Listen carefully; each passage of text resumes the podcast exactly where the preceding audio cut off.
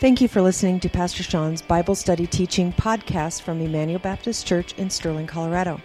This lesson was recorded during our Wednesday night adult seminars. For more information on Emmanuel Baptist Church, please visit our website at www.ebc online.org. Now, here's Pastor Sean. So, we are in this big study talking about the order of salvation. And we go all the way back to what God did in eternity past, where He chose us, He predestined us, and then at a point in time, He called us effectually to Himself. and then He regenerated us, caused us to be born again. We personally repented and believed in Jesus, and then we were justified, and then we were adopted. And then for so the past two weeks, and even up to today, so three weeks, we're talking about sanctification. And so let's just kind of review a little bit. There are two aspects of sanctification there's what we call positional. This is when you get saved and the Holy Spirit comes and lives in you, you are permanently in a position, permanently set apart as holy. Because God has regenerated you, He's caused you to be born again, the Holy Spirit lives inside of you, that's your position. You're permanently sanctified or permanently holy. That's why we're called saints in the Bible. When Paul writes to the churches, to the saints at so and so, every single Christian is a saint in the sense that we've been set apart as holy. What we've been talking about is more progressive sanctification. Now, progressive means that it's not all at once. It takes time. It's, it's over, it's incremental. And so we can't lose our salvation, but we're going to still struggle with sin. And so the Holy Spirit will progressively and continuously make us more holy and rid the pollution of sin in our lives. So we've been talking the past few weeks on how do you grow as a Christian to be more holy and to look more like Jesus. And so 2 Peter 3:18 says, "But grow in the grace and knowledge of our Lord and Savior Jesus Christ. To him be the glory both now and to the day of eternity. Amen. So, if you remember from a few weeks ago, I said I can't teach all of this on one Wednesday night. There's just too much information about growth. And so, what did we look at the past two weeks? Well, we looked at the fact that the Christian life is a struggle, a struggle with sin. You still have sin living in you. God hasn't gotten rid of it. You're going to struggle with sin till the day you die. The second thing we looked at is you've got to kill sin. You've got to put sin to death by the power of the Holy Spirit. Be killing sin or it will be killing you.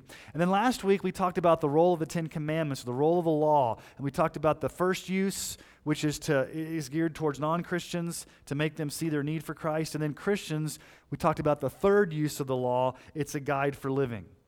So tonight we're going to do three other truths. And so um, here's truth number one sanctification involves a joint partnership between us and the Holy Spirit. And I want to show you this by having us turn to the book of Philippians, chapter 2. So turn in your Bibles to Philippians chapter 2.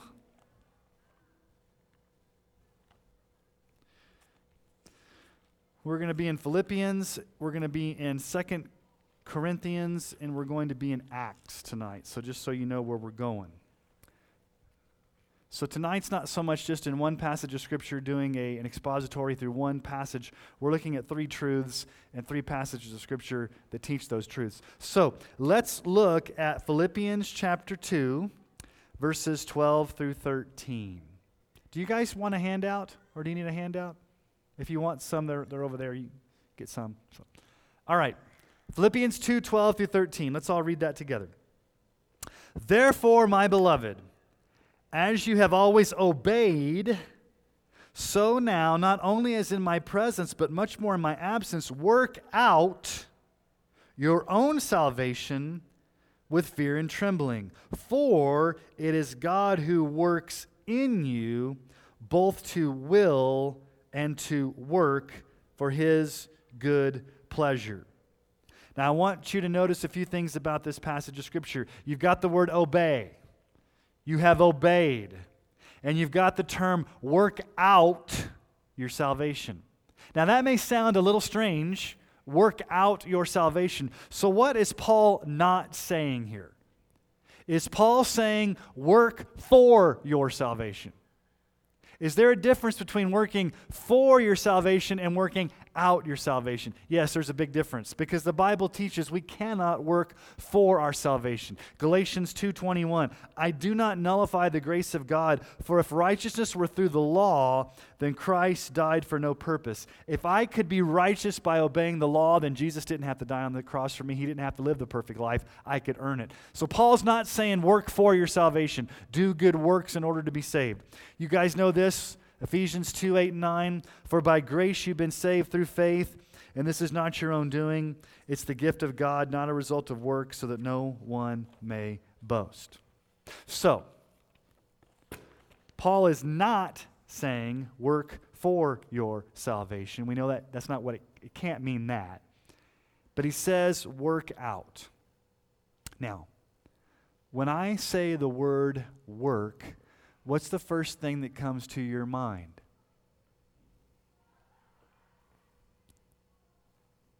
Effort, struggle.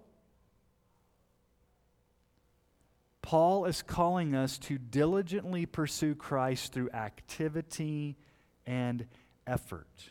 Now, in some Christian circles, any mention of the word effort or activity may be frowned upon because they may say this takes away the need for grace. So let me just put you at ease because we're going to unpack that tonight. And let me say it this way the Christian life is one of effort to grow, but that effort is empowered by the Holy Spirit in you. Okay, so those two truths are together. So I want to teach you guys a word, two words. These words you cannot find in your Bible. Can't go to a concordance and look up at the back and find these words. These are theological words to describe salvation, and they come from two Greek words, okay? So the first word is monergism. There's a great website that I go to a lot called monergism.com or is it .org? I don't know what it is, but it's got tons of Bible studies, tons of sermons, monergism. And so monergism comes from two Greek words. Mono, you know what mono means. What does mono mean? One. Okay. Ergon is the Greek word for to work. So when we say monergism, what we're saying is there's only one person doing the work. So let me ask you a question.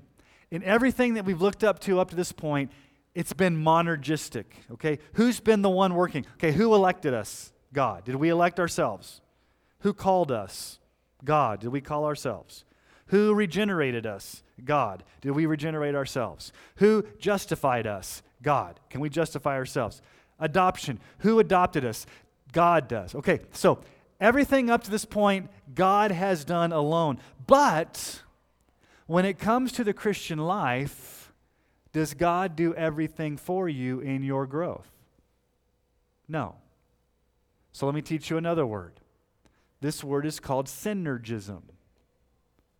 Okay, the, the, the prefix syn means together or more than one. You've heard the word synergy or um, yeah, synergy, working together. So synergism means that there are two or more working together. So, in our salvation, i.e., election, predestination, calling, justification, regeneration, adoption, even glorification, that is all monergistic, meaning God alone does the work. Yet, or nevertheless, or however you want to say it, when it comes to our sanctification, that is, our progressive growth in Christ's likeness, our holiness, our maturity, the work is synergistic. Now, how, how can I prove that scripturally? Look at your passage of scripture. What does verse 12 tell you to do? You work out your own salvation. Whose responsibility is it is that on? You or me. Okay. So we have a responsibility placed upon us to work out our salvation. And we're going to talk about what that looks like here in a little bit. And that Greek word to work out means to use great effort, careful attention. Now, let's just kind of unpack or, or, or expand upon what we've been looking at over the past few weeks. If the Christian life is a life of continual struggle, does that mean that there's going to be some work involved in it? Yes. If we're called to kill sin and put sin to death, does that mean there's going to be a little bit of work involved? Effort. Yes. We, we looked at this a few weeks ago. Romans 8:13. For if you live according to the flesh, you'll die, but if by the Spirit you put to death the deeds of the body, you will live. Whose responsibility is it to, to put sin to death? You. Who does it for you?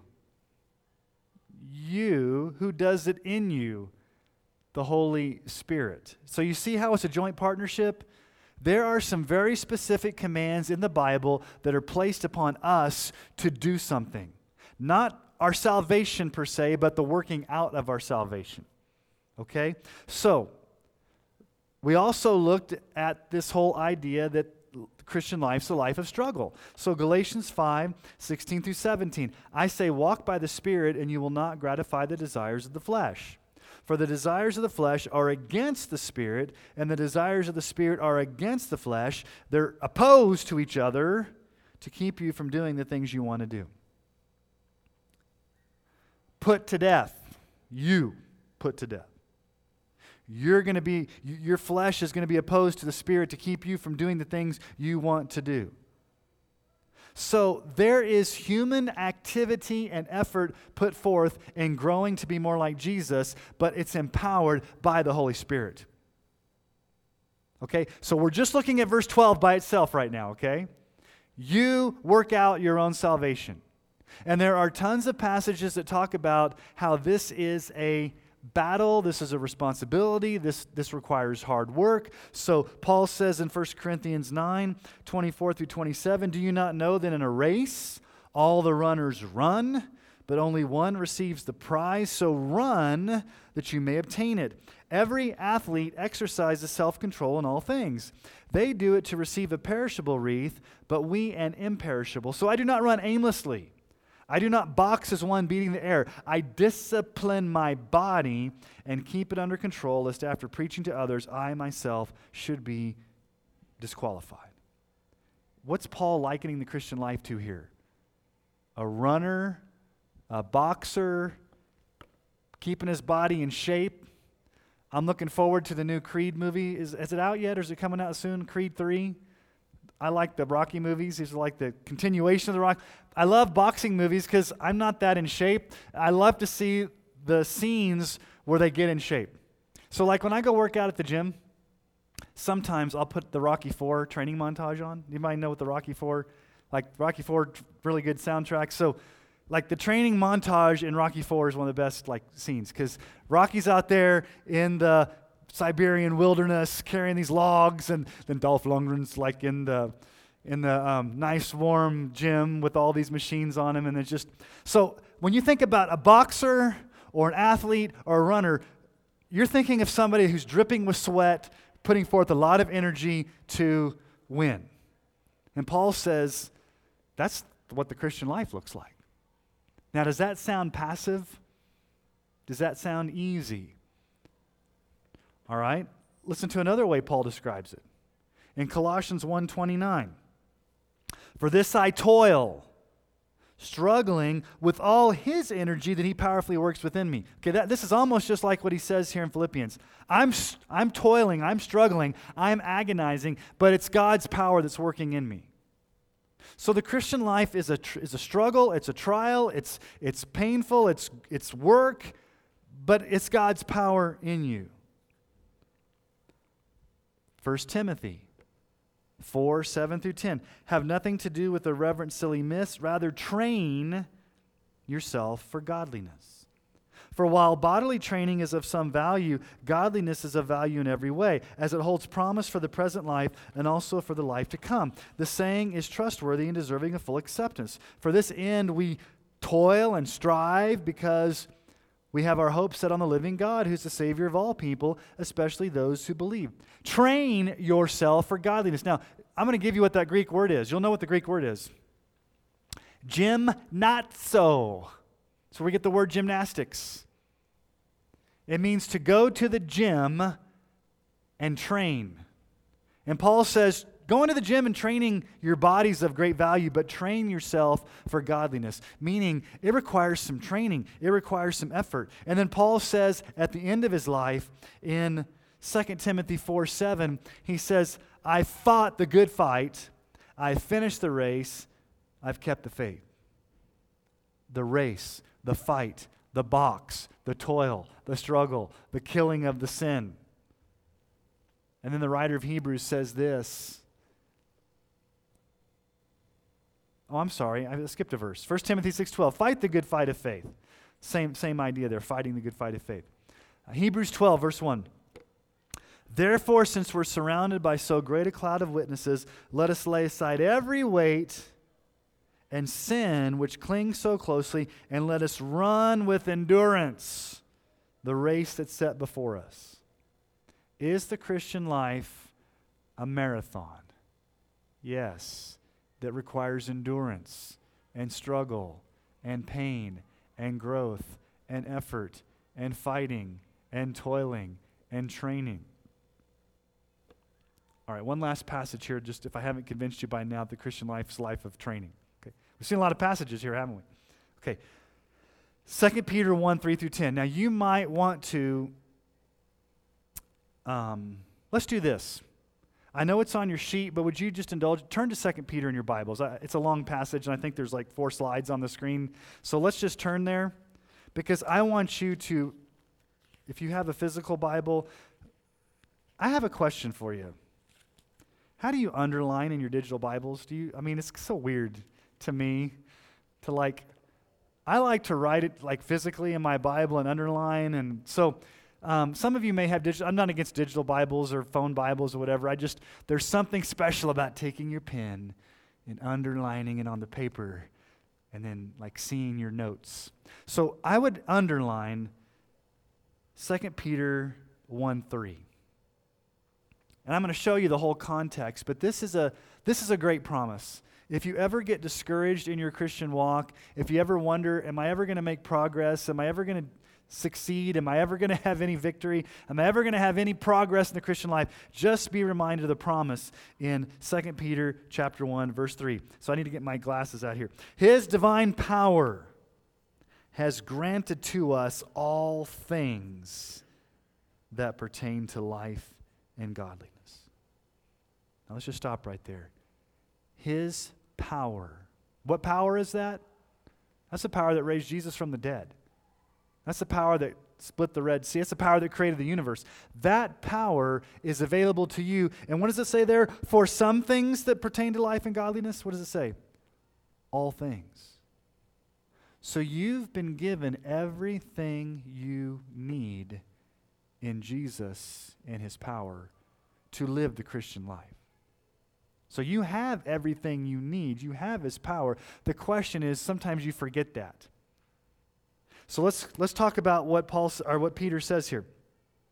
So his divine power is granted to us all things that pertain to life and godliness through the knowledge of him who called us to his own glory and excellence, by which he's granted to us his precious and very great promises, so that through them you become partakers of the divine nature, having escaped from the corruption that's in the world because of sinful desire. Basically, what Peter's saying there is you've been born again, you become um, a new creation in Christ, you have all the power you need and because that's true, notice what he says there in verse 5. For this very reason, what reason? For this reason, because you've been given this power, because you're a partaker in the divine nature, because you have these promises, what do you do? Make every effort.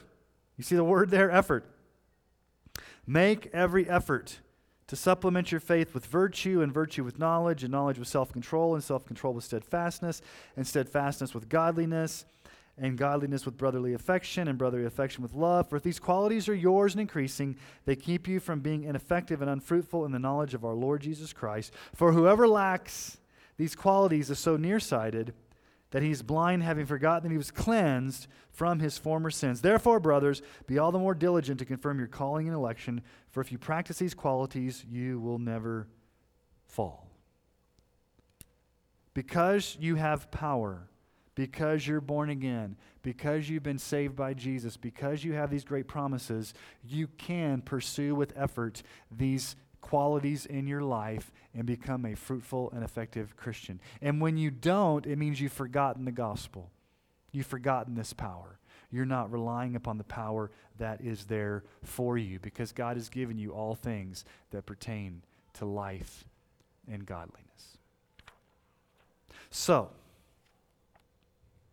verse 12, let's go back to Philippians. Sorry to make you jump all over the place. So go back to Philippians 2:12.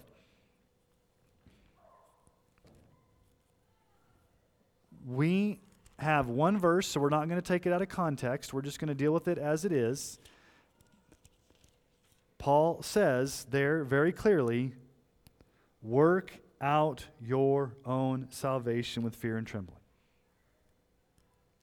And I've just shown you a litany of verses that talk about effort and training and toil and struggle. So, this is not a let go and let God type, I'm going to just sit back and kind of coast and think that I'm going to grow by osmosis. Here's a great way that it would be wonderful to grow this way, wouldn't it? Okay, there, there, there's two things that would be really awesome. One is you go to bed with the Bible on your head, and you sleep for eight hours, and you wake up, and by osmosis, all that truth just sunk into you, and you're like ready to go. Or you can set your alarm clock to get up. You have to crack open your Bible. You have to sit down and read. The Holy Spirit's not going to read the Bible for you. Now, He's going to give you the strength to do it but he's not going to do it for you. Okay, so many years ago, Don and I, we, we hiked a 14er, Grays Peak, which is kind of outside Breckenridge. And this was back when we were in our like early 40s. So we were like in better shape than we are now. And so we started out, and it was pretty nice. And then we get to the top, and you're like, oh my goodness, I'm losing my breath. And what was really annoying about that, there's this 20 something that ran up and ran down and ran back up. He, he, he lapped us twice. I'm like, is, is that the same dude that we saw? And he was running. I'm like, this is, this is ridiculous. And we're like, oh, we finally get up there and we're like, barely breathing. And then you, oh, you like sign your name and the little thing to say that you got to the top of the mountain. And, and then you, you look out at the grandeur, you see the, you know, the Continental Divide, and you're like, oh, that's just so awesome. But that took a lot of work to get there. And I turned to Don and said, You know what would have been really awesome? I should have just rented a helicopter. And we could have like just dropped in and plopped us down, and then we could have enjoyed all of this scenery without the work to get to the top. Now, let me ask you a question Is the Christian life a helicopter drop at the top, or is it the trek up the mountain? It's the trek up the mountain, isn't it? Peaks, valleys, tired, second wind, encouragement, you know, John Bunyan's written a whole book called The Pilgrim's Progress because of this, because it's progress. It takes time. So in verse 12 of Philippians 2, God puts the responsibility squarely on us to grow. Now, if all we had was verse 12, this could lead to despair. This could lead to legalism. Because you would think, okay, if I've got to work out my salvation, it's all up to me. I'm responsible for any success. I'm responsible for growth. I'm responsible for fruit. It must all be up to me because it says right there, you work out your own salvation. Now, is that true that you're to work out your salvation? Yes. But let's look at verse 13. Verse 13 illustrates for us the synergistic work. Okay, in verse 12, we were the ones responsible for working out our salvation. But notice what it says there in verse 13. For. How does verse 13 start?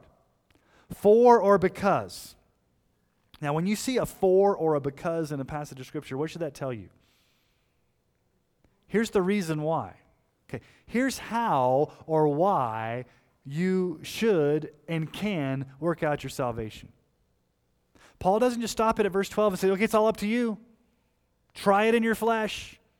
Do the best you can. Run the treadmill and try to figure out. No, notice what he says there in verse 13. For it is God who works in you, both to will and to work for his good pleasure. What word do you see three times in this passage of Scripture in verses 12 and 13. It's a word that shows up three times. What's the word? Starts with a W. Work.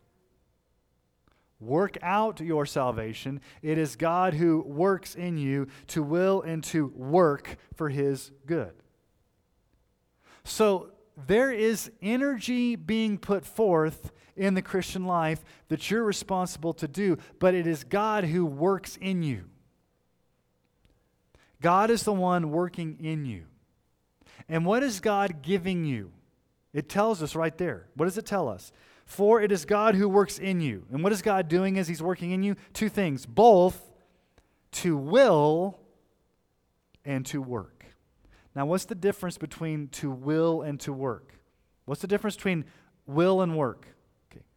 One is the desire, the will. He gives us the two things that we desperately need to mature in Christ. He gives us the will to work it out the desire to. I call it the want to. God gives you the want to. Do you want to grow? Yes. Where does that come from? It comes from God giving you the desire, the will. But then, secondly, what else does He give you besides just the will? He, he gives you the ability to do it, to carry it out. He gives you the power, which I call the can do. Okay, so here's what God gives you. Kind of cheesy. God gives you the want to, and the can do. So, as a Christian, you can say, I want to obey, and I can obey. Not because of anything in me, but because God's working in me. Now, what's the problem? What do we do as Christians? What do we sometimes we're like, I don't want to obey. I just don't want to. Anybody ever been there? I don't have the will to obey. Or I don't have the power to obey. I don't want to, and I'm not going to do it. Anybody ever been there before? That's, that's that battle. Galatians 5 17. Your flesh is saying, I don't want to, and I can't. And the Spirit's like, yes, you can, and you will. And there's that battle. So God works in you. And so here's the bottom line when it comes to this joint partnership. By the power of the Holy Spirit, in our lives, we're called to pursue the means God has given us to grow. We are called to put forth effort. We are called to do things that God has called us to do. And we're going to talk about that later on tonight. What are those things that God has called us to do? You know what they are, but any you put forth effort, you take the initiative, but any fruit, any growth, any success, Anything that happens that's positive is because God did it in you and through you and gave you the power to do it.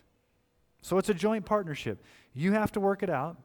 God gives you the desire to work it out and the power to work it out, but you still have to work it out. Does that make sense or is that confusing? Jesus says it this way in John 15 5. I am the vine, you are the branches. Whoever abides in me, and I in him, he it is that bears much fruit. For apart from me, you can do nothing. Now, does that mean that apart from Jesus, you can't make a free throw? Or you can't parallel park? Or you can't walk and chew gum? What, what's Jesus saying there? Apart from him, you can't do anything of spiritual fruitfulness. Who gives life to who? Does the vine give life to the branch, or does the branch give life to the vine? Who's the source? The vine. Jesus is the vine. When you rest in Him, when you abide in Him, when you rely upon Him and the, whole, and the power of the Holy Spirit, He will give you the power, the Spirit will give you the power to obey, to grow, to do what God has called you to do. So it's really this intentionality on your part to do what you need to do but the whole time you're relying on the Holy Spirit. So let's make this very practical. When it comes to spiritual growth and you don't feel like it, what should you do? Holy Spirit, would you please give me the desire to do this? Because I, I, I know I, I need the desire. And you promised to give me the desire. So would you give me the desire? And Holy Spirit, I'm so tired. I don't feel like doing this. I don't even feel like doing this. I know I can't do it in my own strength. Would you please give me the strength? Now, if you ask for the Holy Spirit to give you the desire and you ask for the Holy Spirit to give you the strength, do you think the Holy Spirit's sitting back there saying, Nah, I don't really want to? no, what's the Holy Spirit saying? I'm the comforter. I'm the counselor. I will empower you. I'll work in you. And here's the thing, guys and gals sometimes you don't see the growth. You may be cruising along your Christian life and you're like, I don't see any growth. And you may think God's not working. L- let me give you a news flash. Just because you don't feel or see immediate results does not mean God is not at work. God may be at work in ways you can't see. And it may be a few years down the road when you look back and you're like, oh my goodness, God grew me. I didn't even know during the time He did. Now, that's not an excuse not to pursue growth, but don't be discouraged to think God's not doing anything when you don't see growth because He's growing you even when you don't notice it. Okay? So, the first truth we've seen tonight is there's this joint partnership between you and God. You've got to put forth effort, but it's God who works in you to give you the desire and the power to carry it out. Now, let's go to the second truth tonight. The second truth is this about sanctification sanctification involves the Holy Spirit transforming us at different levels of growth. Now, let me ask you some theological questions. When you are justified, are you fully justified? Yes. Does your justification change? No. When you're adopted into God's family, does your adoption change? Are there different levels of sanctification? Yes. Let me ask it in a more personal way. Are there some people that are more mature than you? Are there times in your life where you've grown more than other times? Are there times when you've been maybe lax or dry? Okay, so there are different levels of spiritual growth, and it's different for each person. Not everybody's at the same level of spiritual maturity. Okay? So what I want to do is I want to take you to Second Corinthians chapter 3 verses 17 and 18. 2 Corinthians chapter 3. Now, a lot of the material I'm going to be teaching uh, from here is in chapter 3 of my book. And um, if some of you don't have my book and you want my book, I've ordered, I've ordered them. I got an author discount so instead of going on Amazon and paying astronomical amount because the publisher pub- makes them too high, I've got them at a discounted cost. But this is material. This is my material. This is from my book, but I'm just unpacking it for you tonight. So, 2 Corinthians 3 17 through 18. Let me just kind of give you the, um,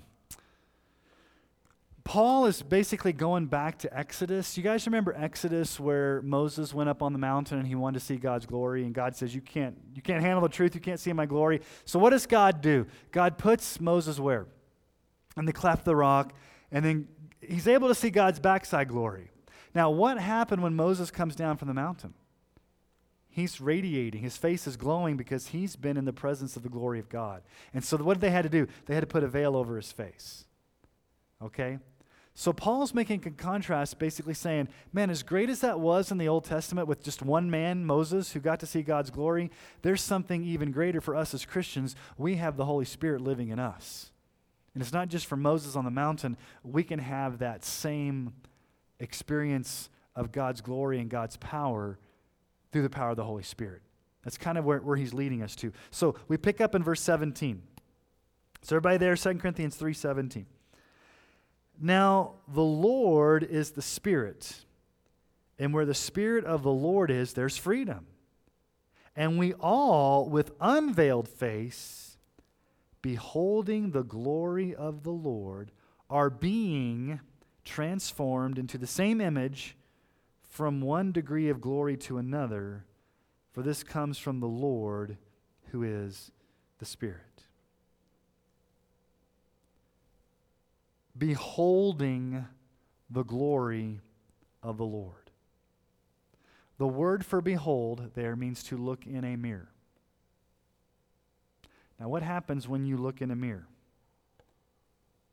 Some of you go to great lengths to make sure that you look good, that you don't walk out the house looking like a freight train hit you. You want to spend time looking good in the mirror. You guys remember in Greek mythology, Narcissus? Have you ever heard of, of a narcissist? Okay. If somebody's narcissistic, you've ever heard that? A person who's a narcissistic? Okay. It comes from Greek mythology, Narcissus. Okay. Narcissus was so enamored with his beauty, his looks, he would stare at his, at his reflection in a pool all day long. He was so in love with himself, he couldn't stop looking at himself. He, he'd spend all day just looking at himself in the reflection pool and so in love with himself. So a narcissist is so in love with themselves that they would spend all day long looking at themselves in the mirror if they could. They're, they're, they're looking at themselves in a mirror. Now, what does Paul say? Instead of looking at yourself in the mirror, what's he say there? Beholding the glory of the Lord. You need to spend more time looking at Jesus than yourself. I think it was Robert Murray M'Cheyne that said, For every look to yourself, take 10 looks to Jesus. Because you're always going to be tempted to look at yourself. So here's the point that Paul is making. If you want to grow to be more like Jesus, here's the point. It's in a sentence. The more you look at him, the more you look like him. The more you spend time studying, looking at, worshiping Jesus, the more you will begin to look like Jesus you will begin to have the mind of Christ. You will begin to have the character of Christ. You will be, as the Bible here says, transformed. Now, what's the opposite of that? If you're not spending time looking at Jesus, spending time with Jesus, praying, reading your Bible, then are you going to look as much like him? You become what you worship. whether you know it or not. You become what you worship. And think about that. What do you want to become? Psalm 34 5. Those who look to him are radiant, and their faces shall never be ashamed. So here's what happens when you look at Jesus. Now, here, let me just stop it. Okay. You're, maybe you're confused. Like, what does it mean to look at Jesus? Does that mean like I stare up into heaven to see if I can find him?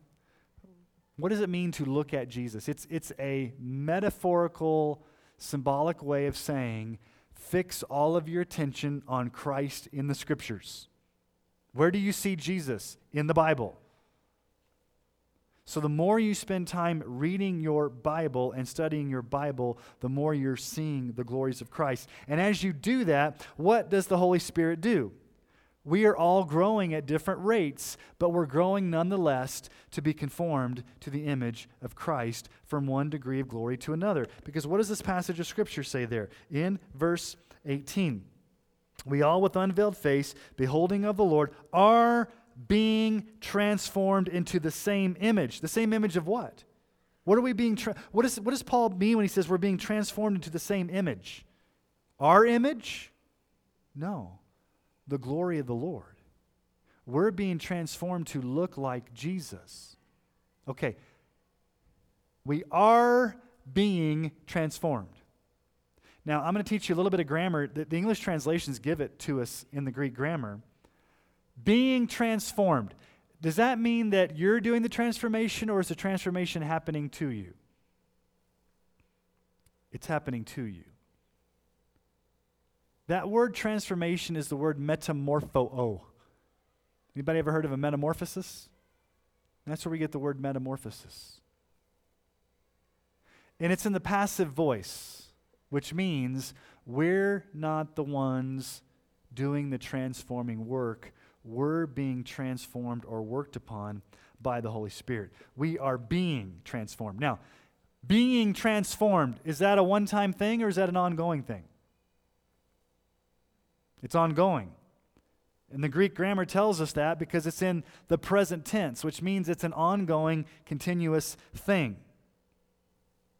So it's not just this, hey, I looked at Jesus once and I became more like him. It's a process. It's like this The more you continually spend time looking at Jesus, the more the Holy Spirit's going to continually transform you to look like Jesus. If you don't spend time looking at Jesus, you're not going to be transformed to look like Jesus. Now, eventually, if you're a Christian, you will on that final day. But as far as your growth in godliness and holiness, it's not going to happen as fast or as fruitful if you're not looking to Jesus. So when you look to Jesus, the Holy Spirit transforms you. And this was God's original plan for you from the beginning. Why were you predestined? Romans 8:29. For those whom he foreknew, he also predestined to be what? To be conformed to the image of his son, so in order that he might be the firstborn among many brothers. John Owen, one of my favorite Puritans, in his book, The Glory of Christ, which is a whole book on just who Jesus is, says one of the greatest privileges and advancement of believers, both in this world and to eternity, consists in their beholding the glory of Christ. Basically, what he's saying is the greatest thing you can do, the greatest privilege you can have right now here on earth and when you get to heaven, is to see Jesus in all of his glory. Now, until we get to heaven, where do we see Jesus in all of his glory? We don't see him face to face yet, we see him in the scriptures. And John Owen goes on to say in that book, now theologically this can't happen, but he says something to this effect I want to know Jesus so much on earth that when I get to heaven, he's not a stranger. Now, obviously, Jesus is not going to be a stranger when you get to heaven. That's not, he's, he's, it's a turn of phrase. It's, it's a provocative way of saying, I want to make it my ambition here on earth to spend as much time as I can looking at Christ in all of his glory. And to the extent that I do that, the Holy Spirit's transforming me to look more like Jesus. Now, let me just ask you a question Do you want to look like Jesus? Do you want to be like Jesus? I hope every Christian would say yes. It's a process, it's slow, but God is doing that work in you. He's the one transforming you. And again, how do you look to Jesus? Well, you abide in him as the vine. We looked at that earlier. Ephesians 4 23 through 24. To be renewed in the spirit of your minds, to put on the new self, created after the likeness of God in true righteousness and holiness. Being renewed in your mind. You must constantly be having your mind renewed to the glories of Christ. And then one of my favorite passages, Hebrews 12, 2, you guys know this. Looking to Jesus, or keep your eyes fixed on Jesus, the founder and perfecter of our faith, who for the joy that was, that was set before him endured the cross, despising the shame, and is seated at the right hand of the throne of God. Keep your eyes fixed on Jesus. So, truth number one tonight is it's a joint partnership between you and the Holy Spirit. You have to put forth effort, but the Holy Spirit's going to work in you to give you the will and the desire to do it. So, at the end of the day, if there's any fruit, if there's any growth, if there's any success, it's the Lord working in you. Secondly, it's different degrees. You're going to grow at different rates. Not everybody's going to be at the same rate of growth, but God is transforming you. The Spirit's transforming you. He's making you more like Jesus, and that comes in looking at Jesus. Now, here's the third question that you should be asking. Okay, if I'm supposed to look at Jesus, and I'm supposed to behold the glory of the Lord, and I'm supposed to work out my salvation, okay, what does that look like practically? What am I supposed to do? Now, I think you guys know the answer, but here's truth number three. And we're going to spend tonight on the first part of it, and then again next week we're going to have to keep I don't want to give you too much information on one night. It's, it's too much overkill. So here's truth number three God has given us means of grace to help us in our sanctification. The ordinary means of grace. You've heard me talk about this over the years. So the question becomes okay, how do we grow? What has God given us to help in this process of sanctification? And we don't have to guess. Last week I talked about the third use of the law. He's given us commands. Any command in the Bible, we are called to obey those. So if you obey his commands, you're growing in grace. But I want to show you the ordinary means of grace that God has given for you to grow. Now, when I say means of grace, these aren't things that God saves you with, these are things God sustains you with by His grace after you're already saved. So, in your Bibles, turn to Acts chapter 2. And we see the early church in action in these ordinary means of grace that were practiced, that God gave for the growing of believers in the church. Now, Acts chapter 2, Pentecost. Peter gets up, preaches a Christ centered sermon, calls them to repent. They're cut to the heart. They believe in Jesus. And let's pick up in verse 41. So, everybody in Acts chapter 2, verse 41. Okay. Those who received his word were baptized, and there were added that day about 3,000 souls. Okay, so there's an, an, immediate baptized group of believers, 3,000 of them. A church. It'd be like a megachurch by today's standards, three 3,000 of them. And what do they do? Okay, let's see what they did. Verse 42. They devoted themselves to the apostles' teaching and fellowship and to the breaking of bread and the prayers. And awe came upon every soul, and many wonders and signs were being done through the apostles. And all who believed were together and had all things in common. And they were selling their possessions and belongings and distributing the proceeds to all as they had need. And day by day, attending the temple together and breaking bread in their homes, they received their food with glad and generous hearts, praising God and having favor with all the people. And the Lord added to their number day by day those who were being saved. Okay.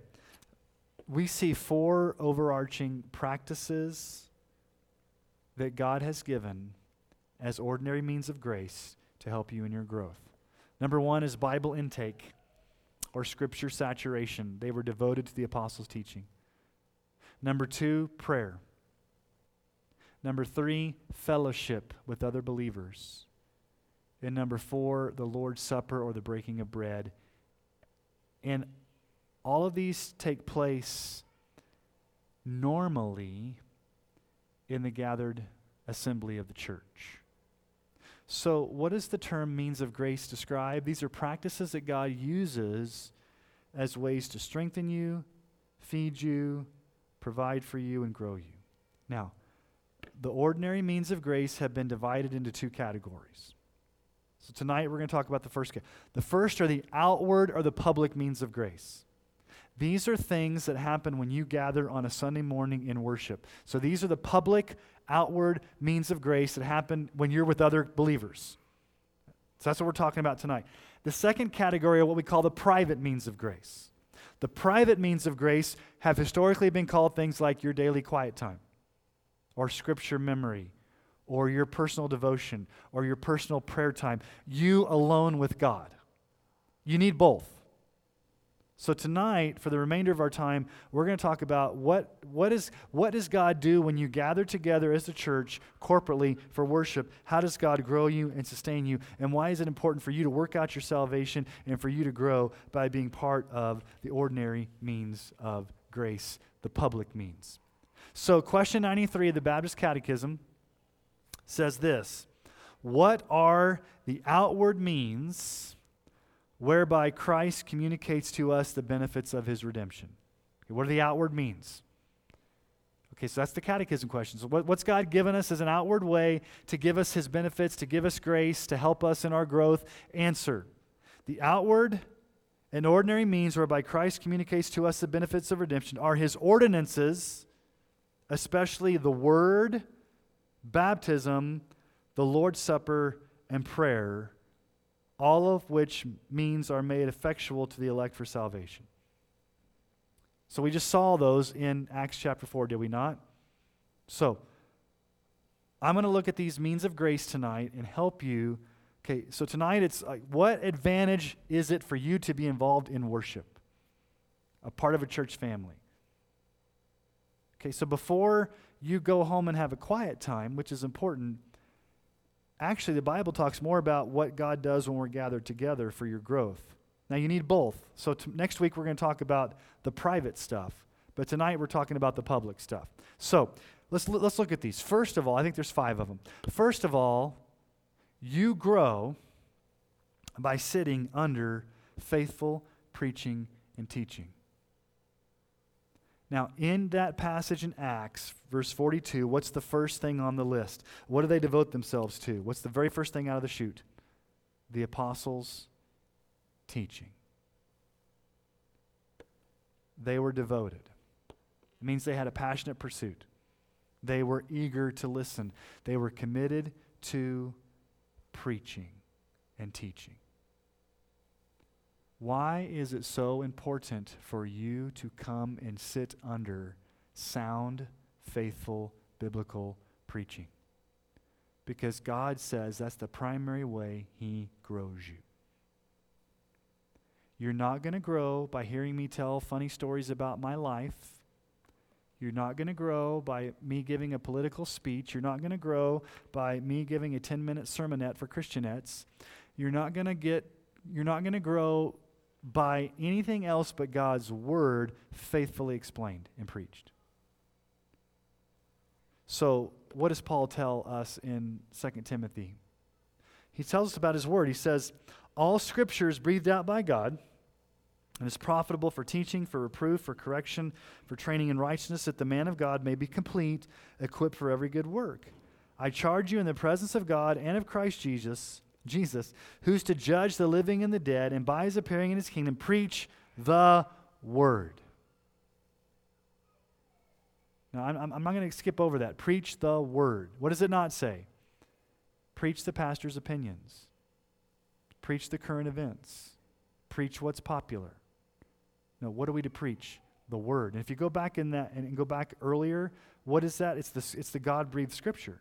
Preach the word. Be ready in season and out of season. Reprove, rebuke, and exhort with complete patience and teaching. For a time is coming when people will not endure sound teaching, but having itching ears, they will accumulate for themselves teachers to suit their own passions and will turn away from listening to the truth and wander off into myths.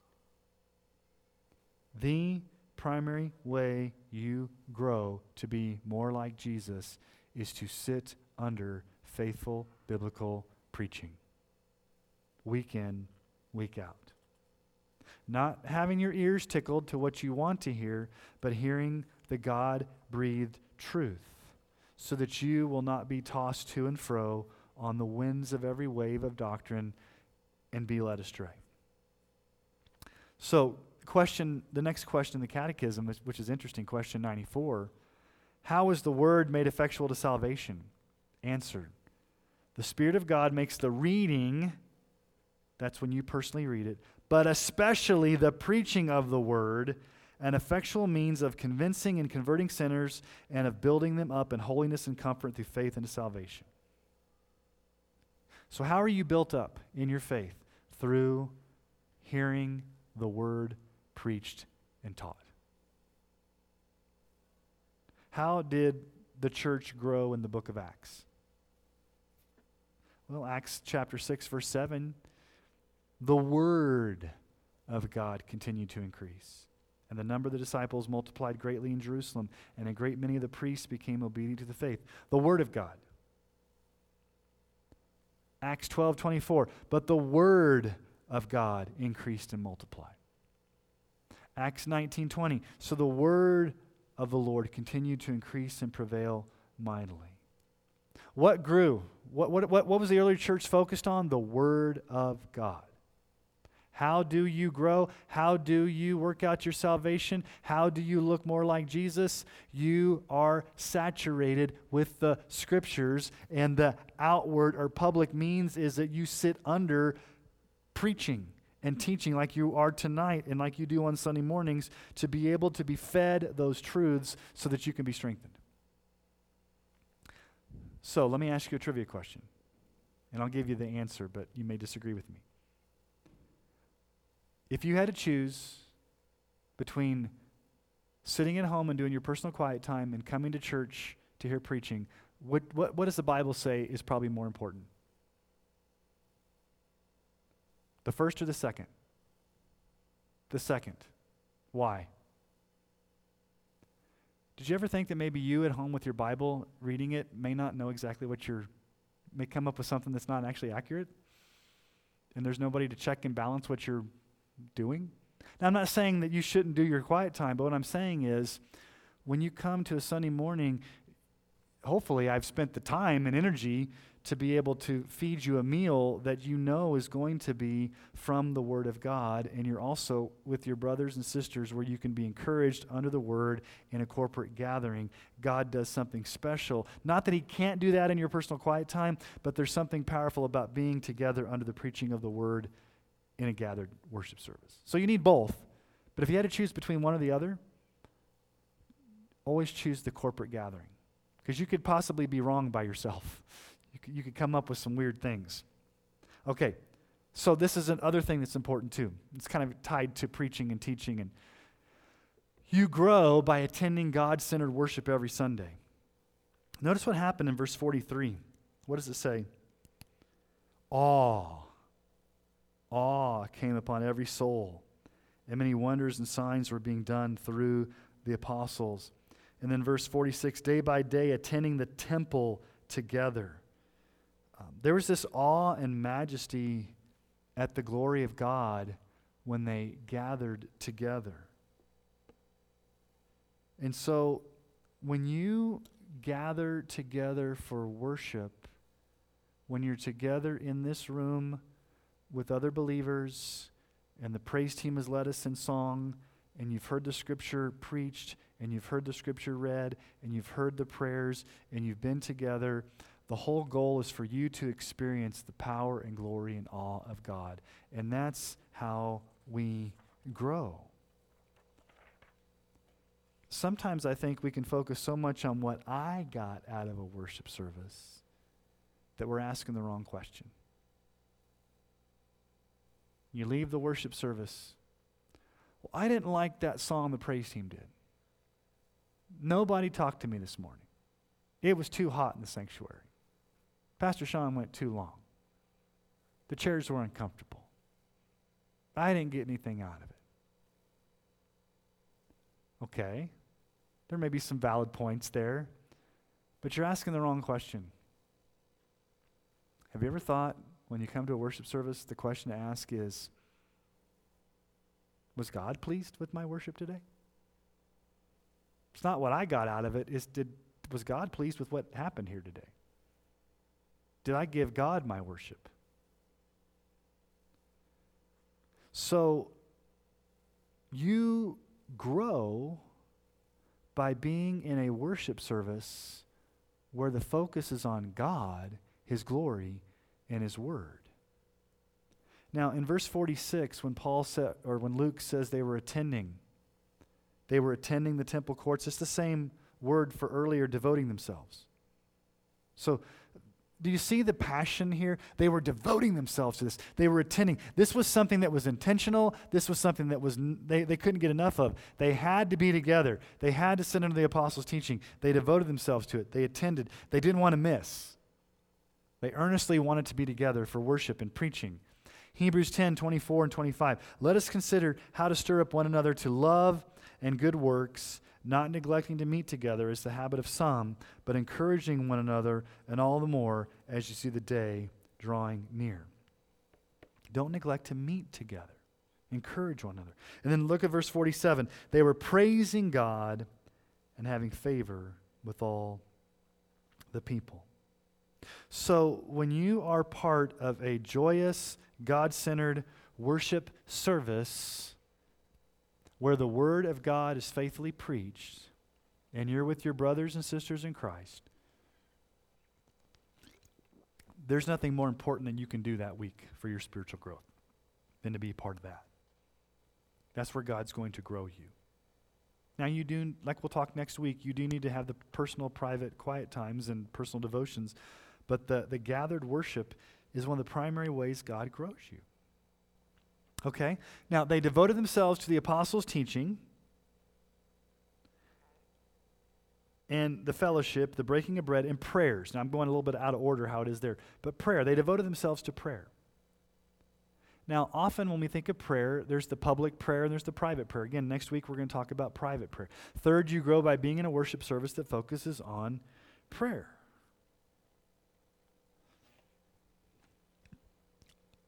They met for corporate prayer in the temple and probably also met for prayer in their homes, but they devoted themselves to prayer. It was their passion.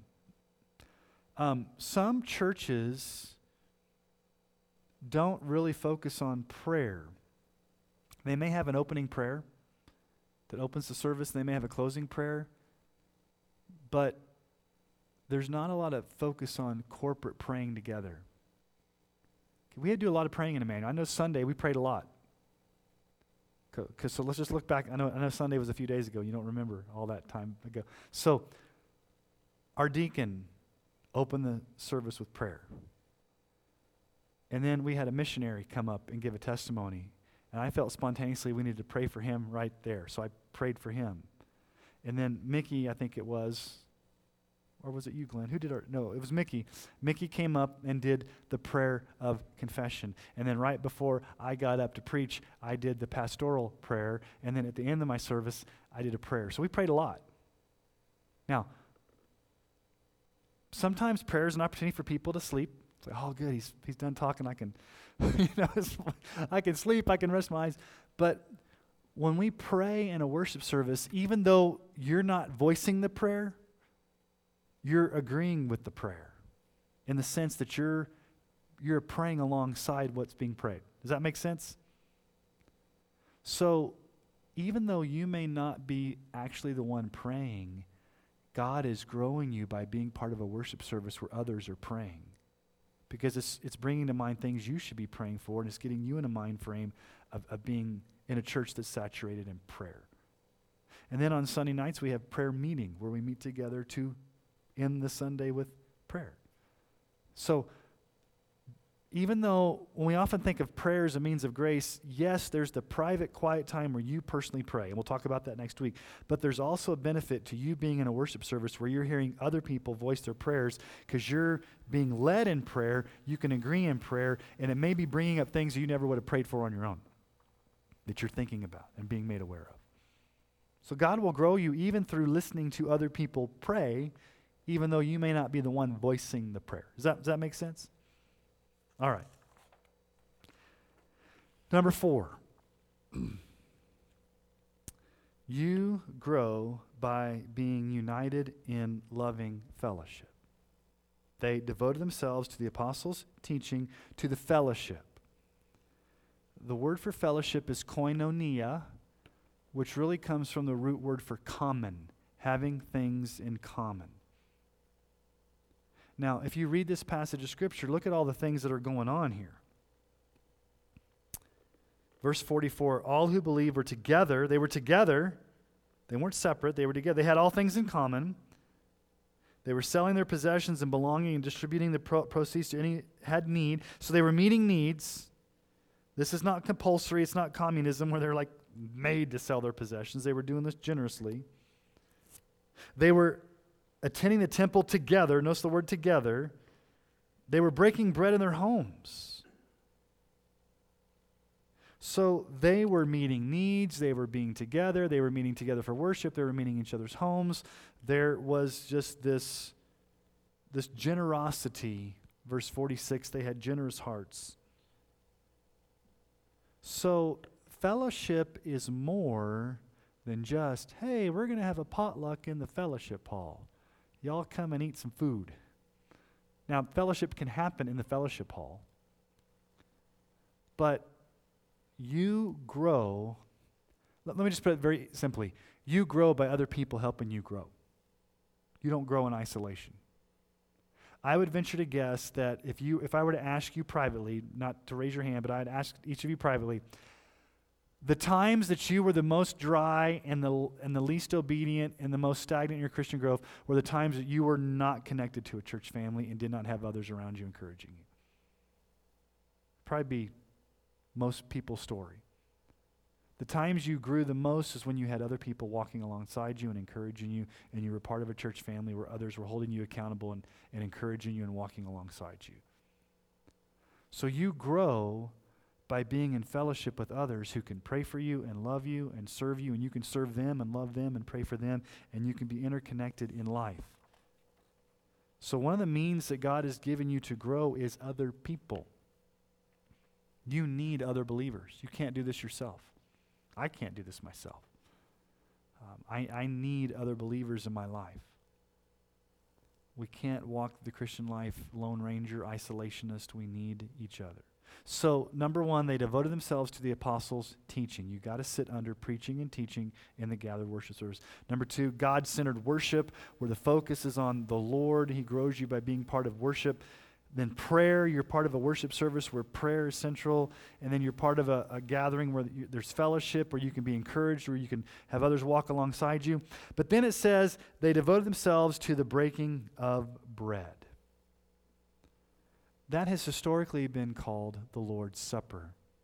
So, the fifth way that God grows you, maybe you never thought about this before, is by celebrating the Lord's Supper. In the Lord's Supper, we picture the spiritual nourishment that Christ gives to our souls. Now, some Baptist churches, not ours, but some Baptist churches, only see the Lord's Supper as merely a memorial or a remembrance. It's totally symbolic. You remember what Jesus did in the past, and all you're doing is looking back to what he did. Yes, we do this in remembrance of Christ. But our understanding here of the Lord's Supper is it's more than just looking back to what Jesus did. We also believe that there's something spiritual that happens in the actual Lord's Supper not anything magical with the elements where they turn into the literal body and blood of Christ. That's not that's Roman Catholicism. But what we believe is that somehow in the Lord's Supper, Jesus who is in heaven through the power of the Holy Spirit is ministering to our souls spiritually in the Lord's Supper. So it's more than just a mere, hey, we're taking a wafer and we're, and we're taking a drink and we're remembering what Jesus did. There's something spiritual going on that our souls are being fed by the Holy Spirit through Jesus. Now, now how do you get that, Pastor Sean? Well, I'm glad you asked. Turn to 1 Corinthians chapter 10. And I want to show you why the Lord's Supper is more than just a remembrance, but that it is, there's, there's a real spiritual aspect. It's called the real presence of Christ in the meal. The real presence. Christ is really here with us. Now, he's not physically in the elements, but he's spiritually here with us through the Spirit, doing something special, spiritual in the Lord's Supper. So, everybody there, 1 Corinthians 10, 16 through 17. Again, we're talking about how does God grow you? What's the, what's the means of grace that God uses to grow you?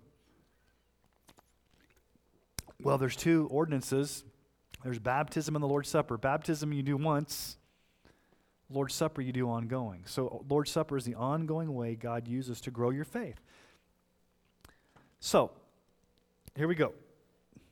The cup of blessing that we bless, is it not a participation in the blood of Christ. The bread that we break, is it not a participation in the body of Christ?